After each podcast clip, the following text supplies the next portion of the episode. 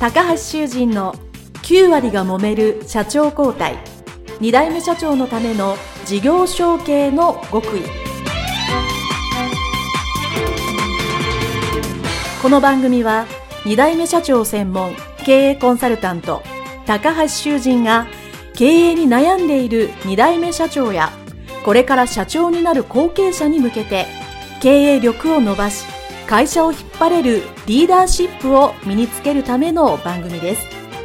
これまで数百社をコンサルティングした実績から2代目社長ならではの悩みを知りその解決のための独自理論によって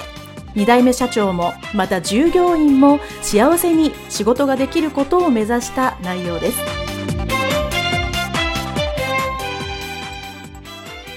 皆さん、こんにちは。事業承継コンサルタントの高橋修人です。本日は、墨田建設株式会社藤谷智之社長の解説の回でございます。えー、どうぞよろしくお願いしたいと思います。えー、藤谷社長のですね、インタビューをお聞きいただけたと思うんですけども、いくつかね、あの、皆さんにヒントになる重要なところがあったので、解説をしていきたいと思います。まず、まあ、一つ目ですね。特に前半中の時にお話をいただいてたと思うんですが、えー、藤谷社長が会社に帰ってこられて、えー、最初にやったのが、相関上元帳をめくって、えー、費用を洗いざらい見直したというところのくだりですね。あのやっぱりですね、まあ、最初、後継者、後継社長が戻ってきて、仕事がきっちり決まってる場合もあれば、決まってない場合もあると思うんですけども、本人曰く、まあそんなに明確な仕事はなかったので、まず、会社の状況を知るという意味でも、相関上元書をしっかり見てみようというのはですね、えー、非常に大切だなと思います。えー、そしてまた、えー、私ですね、やっぱ中小企業の後継者、そしてまあ経営者になるということにおいて、会社の中でどういうお金の流れがあるのか、どういうふうに使っているのか、っていうのをですね、じっくり見る期間っていうのは本当に大切だと思うんですね。あの、お金の使い方で会社の実態が見えてくるってことはたくさんありますので、えー、もしですね、これを聞きのリスナーで、えー、後継者、後継社長の方であんまりそういうのを詳しく見てないという方は、ぜひぜひ、あの、相関上元書を開いてですね、中身をよくよく見ていただきたいなと思います。そしてやっぱある程度の規模の会社さん、そうですね。数億円以上の売り上げの規模の会社さんであれば、必ず必要な費用っていうのもありますけども、なくてもいけるんじゃないかなっていう費用があろうかと思います。もちろん、えー、そこにはですね、会社の仕事の流れとか、これまでのやり方があるので、えー、その費用一概に全部急になくせばいいというわけではなとは思うんですけども、まさに藤谷社長のね、インタビューであったその、仮置き場のですね、あの、ガス管を返却するために一時的に置いている仮置き場に、実は年間何百万もかかっていたと。これって多分、従業員さんとか、働いている方は全く意識がない。で、その土地に何百万かかってるとか。関係なくですね。まあ昔からそう決まってるから一旦ここに置いてそのうち返すだけの土地なんですね。えー、あの、その土地に対してお金があるとかないとかっていうのを見えるのは後継者、もしくはそういう経営に携わる立場でなければならないので、ついつい、そういうものですね。お金には見えないんですけど、会社に関わっているものは全てお金っていうその意識はですね、やっぱこれは経営者に近づいたものしかわからない感覚じゃないかなと思います。もしくはそういうふうにね、教えてもらえるかどちらかだと思います。ですから、えー、後継者のこの皆さんのことでもですね、必ず会社に関わっているもの、こと、さらにと時間ですよね。これは全部お金なんだという意識をですね、ぜひ持っていただくのに、この仮置き場にお金を払っていたという話はですね、非常に意味があるなと思っております。皆さんのね、会社の中でも、あると思うんですよね。実はこれは改善したら、このコストはかけなくてもよくて、工程も短くできるんじゃないかというものがあればですね、ぜひ後継者、後継社長の皆さん見直していただければなと思います。えー、そしてもう一つはですね、えー、これに近しい内容だとは思うんですけども、やっぱ借入金が課題だった。これはですね、どの経営者さんとかですね、後継社長でこのインタビュー私いろんなとこ行ってますけども、えー、多くの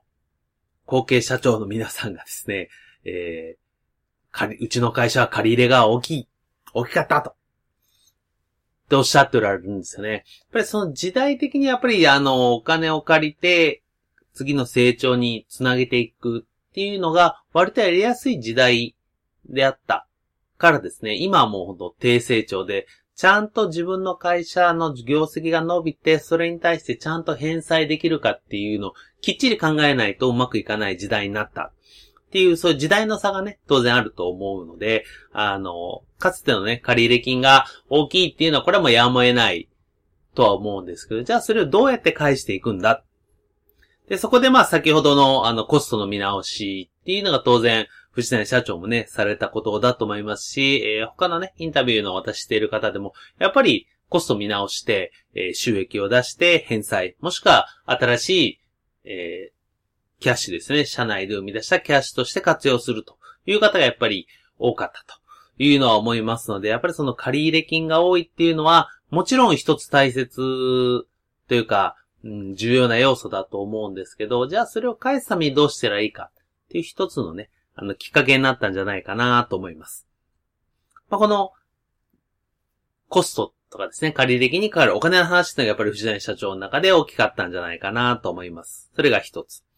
で、もう一つはですね、やっぱりこの後半のところで、えー、社長になられて、やっぱりその働いてる皆さんがですね、えー、特に製造業とか工事、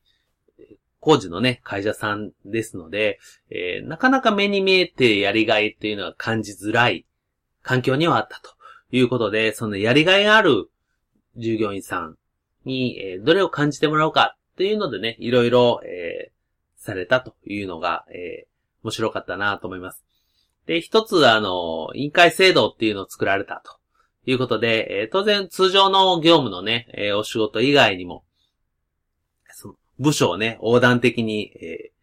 ー、いろんなね、そのテーマで、え委員会を作って活動されるというのが、やっぱり人間ですね、その部署以外で別の役割を与えられるっていうのは一つやりがいになるかなというふうに思いました。まあ、あの、藤谷社長のところではまあコスト削減であったり、情報化だったりというような、えー、やっぱりこれも、あの、まあ、コスト削減はね、当然やらなきゃいけないっていうのが全社で共有したいっていうのもあると思いますし、やはり、えー、情報化ですよね。えー、まあ、工事のご事業だったので、ついついやっぱり世の中の IT 帰り若干遅れてるところがあったというふうにおっしゃっておられた通り、そう、情報化するにやっぱりトップダウンでするよりも、やっぱ情報、見知ってるですね、えー、若手を中心にやらしてみたりというので、やっぱりそういうのがすごく、あの、なんていうんですかね、ピラミッド型の組織以外のところで、えー、従業員さんのやりがいになってんじゃないかなと思います。やっぱりそれもやっぱりある程度の数がね、えー、企業さんで、やっぱり何十人かなると、やっぱそういう仕組みも入れていかないと、経営者さんだけの、いわゆるカリスマ性であったり、えー、人間力だけではね、限界がありますので、そういう仕組みを入れたというのがですね、あの、非常に良かったんじゃないかなと思っております。で、まあ、これはですね、あのー